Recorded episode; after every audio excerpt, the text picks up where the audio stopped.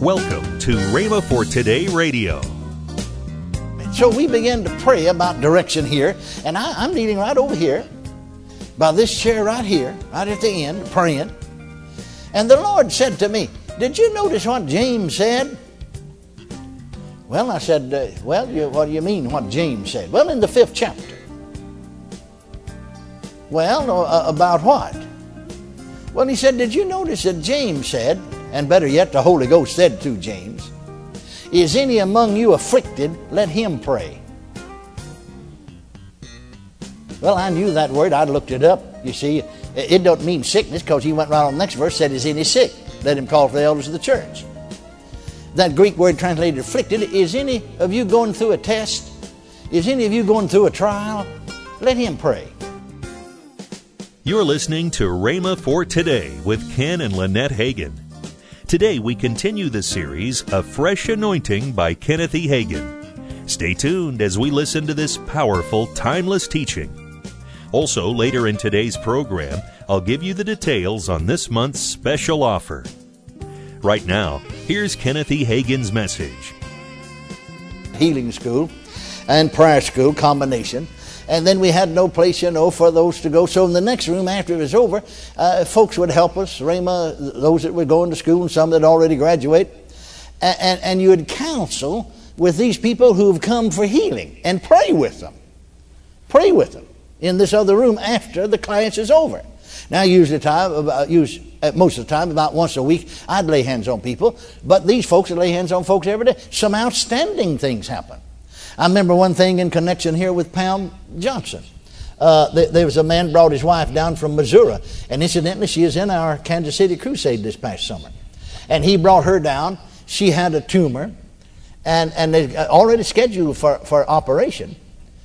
And so she wanted to come, and he didn't want to bring her. He was one of these folks claimed to be a Christian, but more out than he was in. And more down than he was up. And so he brought her. She just kept nagging till he brought her down here just for the one day. And I'm not laying hands on people. So they went into the next room. And so Pam Johnson talked to her and just said, "Well, I'll lay hands on that and curse that thing. And it'll wither and die and disappear." And she did. And then the man, they got in the car and headed back to Missouri. And he's mad, even got to cussing about it. Went all the way down there. Thought sure Brother Hagin there. And his wife tried. She could understand what Pam was saying to her. I'm not going to heal her. Jesus is the healer. Everybody said out loud, Jesus is the healer. And so they got back to Missouri, you see. She's scheduled for surgery. But when the doctor started examining her, they couldn't find the tumor. It had disappeared. It had disappeared. And I remember she wrote me a nice letter and told me about her husband acting so foolish. Said afterwards he felt guilty, of course. But she said, "I tried to calm him down. I realized that Jesus is the healer." And that young lady said she was so lovely and so nice and so kind. And she spoke with such faith. And I just bleed with her. Glory to God. And time they got back to Missouri, the tumor was gone. Doctors couldn't find it. She didn't have to have that operation. Then I remember a lady wrote me from over here in Moore, Oklahoma. Moore, it's a suburb to Oklahoma City. And she said, "Brother Hagin, I came over. I could just come one day. I thought you'd be praying for the sick. My daughter had a tumor behind her right eye as large as an egg. They've already taken a biopsy of it. It's cancerous. It's malignant. And so I came over there. I thought, that you'd be praying for the sick, laying hands on folks," which I didn't every day, just about once a week. And said we went into the next room and said, "There's a young man." Said he was so nice and so kind. And he explained to us that Jesus is a healer, not Brother Hagin anyway. We were very disappointed. And said he told us, "I'll just lay my hands on her head and curse that thing. And it'll wither and it'll die and it'll dry up and disappear." And so he said he did. And then in talking to me, he found out I hadn't been filled with the Holy Ghost. I believed in it, but never been filled. And he laid hands on me and I went away speaking in other tongues. And we got back over it because he said, you see, her little daughter was already scheduled for surgery. And so we went in, for the surgery and said they couldn't find a tumor. It had disappeared. It done just exactly what Larry told it to do. Disappeared. I mean, he cursed the thing. Glory to God. And the surgeons attested to the fact it's gone. It's absolutely disappeared. It's gone. Amen. Hallelujah. Well, I could just tell you testimonies after testimony. But what we did is this. See, our purpose to begin with was to do what God told us to do, to only counsel or talk to these people about healing and pray with them concerning healing. But what we did is we slipped into a counseling thing. And we got to counsel with people on the phone for everything you can think of. And you know, after all, somebody comes in and wants marriage counseling, and all you've got's one side of it. You get the other side, may be entirely different. And we slipped into that till we were doing more of that for other things. And so I said, y'all pray with me. So we began to pray about direction here. And I'm kneeling right over here by this chair right here, right at the end, praying. And the Lord said to me, did you notice what James said? Well, I said, what do you mean what James said? Well, in the 5th chapter. Well, about what? Well, he said, did you notice that James said, and better yet, the Holy Ghost said through James, is any among you afflicted? Let him pray. Well, I knew that word. I looked it up. You see, it don't mean sickness, because he went right on the next verse, said, is any sick? Let him call for the elders of the church. That Greek word translated afflicted, is any of you going through a test? Is any of you going through a trial? Let him pray. Let him pray. Let him pray. Is any merry? Let him sing song. Well, you don't say, I'm merry. Will you sing my psalm for me? No. You sing your own song. Well, it'd make just as much sense if you're afflicted, you do my praying for me. No, I might pray with you. I tell you, you'd knock out about 90% of all this counseling business if some of you pastors, somebody came to you and wanted you to counsel them and said, well, I'll tell you what, let's get down here and pray an hour first. And they'd say, goodbye, I'll see you. No, they're looking for quick fixes and quick answers, you know. They don't want to do what the Bible said do. Now he said, go on reading. Is any among you afflicted? Let him pray. Is any merry? Let him sing psalm. Is any sick? Let him call the elders of the church. Let them pray of him. Anoint the Lord in the name of the Lord. Prayer of faith saves the sick. The Lord shall raise him up. And if he committed sin, it shall be forgiven him. And the next verse said, pray ye one for another. Confess your faults one to another. And pray ye one for another that you may be healed. He said, did you notice that it's prayer and healing? It's not prayer and counseling? I said, no, I never noticed that before. Now, he said, stop that counseling right now. Pray with people if they have prayer requests. And as long as people don't know how to pray themselves, well, you can pray for them. And as long as they're baby Christians, get answers. But he said, stop that. For he said, if people do need counseling, now, it's all right, prayer and healing's fine. But if they need counseling, do you ever notice the way the Holy Ghost says things? He talks a little different than we do, a little different terms. He said, if folks need counseling, they ought to be counseled in their own sheepfold. That's where they ought to be counseled, is in their own sheepfold. Because, you see, there folks know him. He said, don't you counsel anybody except folks in your fold right here. Then we didn't have full-fledged church. We did have services. Just counsel Rhema students. Don't you counsel outsiders. You send them to their sheepfold to be counseled. Their pastor, their church. And if they don't have a sheepfold, that's where their problem is. Well, I haven't digressed. They went unto their own company. Amen. They went unto their own company. They went unto their own company. And that's where a lot of folks are missing it. They don't have any company to go to. Boy, you get in trouble. Particularly, it's good to have your own company, isn't it?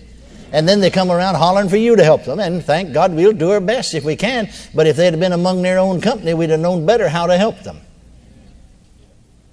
Amen? Amen. That's not my subject, but it's indirectly connection with it. Went into their own company and reported all that the chief priest and elder said unto them. And when they heard that, they lifted up their voice. The whole company lifted up their voice, plural. There is power in united prayer. They lifted up their voice to God with one accord and said, Lord, thou art God, which has made heaven and earth and the sea and all that in them is, who by the mouth of thy servant David has said, why did the heathen rage and the people imagine vain things? The kings of the earth stood up, and the rulers were gathered together against the Lord and against his Christ.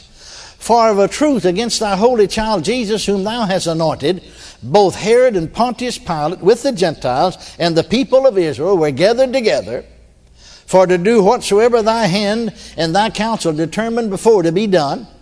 And now, Lord, behold their threatenings, and grant unto thy servants that with all boldness they may speak thy word, by stretching forth thine hand to heal, and that signs and wonders may be done by the name of thy holy child Jesus. Now here's what I wanted to get to, was verse 31. And when they had prayed, the place was shaken where they were assembled together, and they were all filled with the Holy Ghost, and they spake the word of God with boldness. Now there's the word of God again, and there's the Holy Spirit again.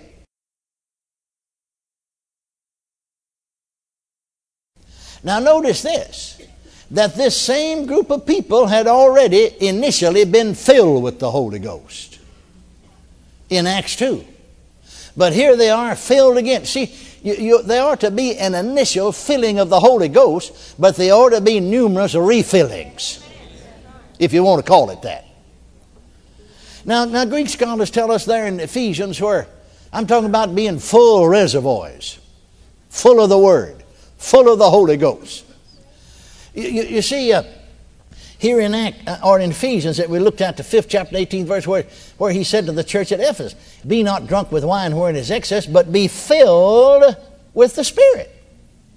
Now Greek scholars, I'm not a Greek scholar, but Greek scholars tell us that there's a play on the word that actually literally it means, but be being filled. But be being filled. In other words, maintain a constant experience here.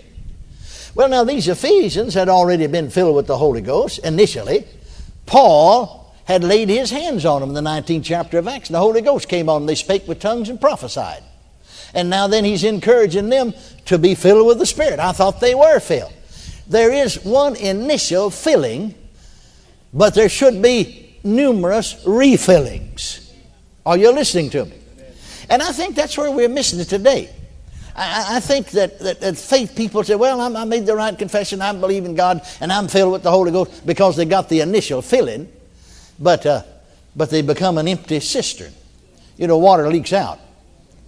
Amen. And you have to keep filling, refilling, for it to stay full. Water is a type of the Holy Ghost. Wine is a type of the Holy Ghost. Be not drunk with wine, be drunk on the Spirit. Well, he's using the expression, praise God, of a fellow drunk on wine. Don't do that, but be drunk on the Spirit. And that fellow to stay drunk on wine's got to keep drinking.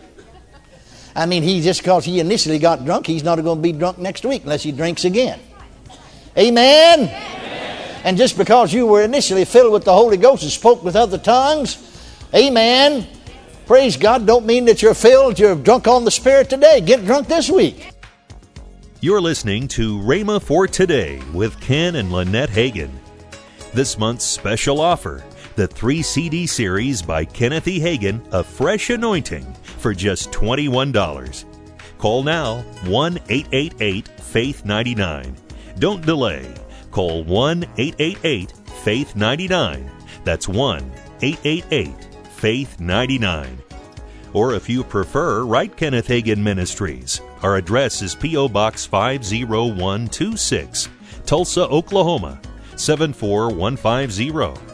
Don't forget, for faster service, order online at rhema.org. That's RHEMA.org. Now, let's join Ken and Lynette Hagin. And, we're so glad that you have tuned in with us.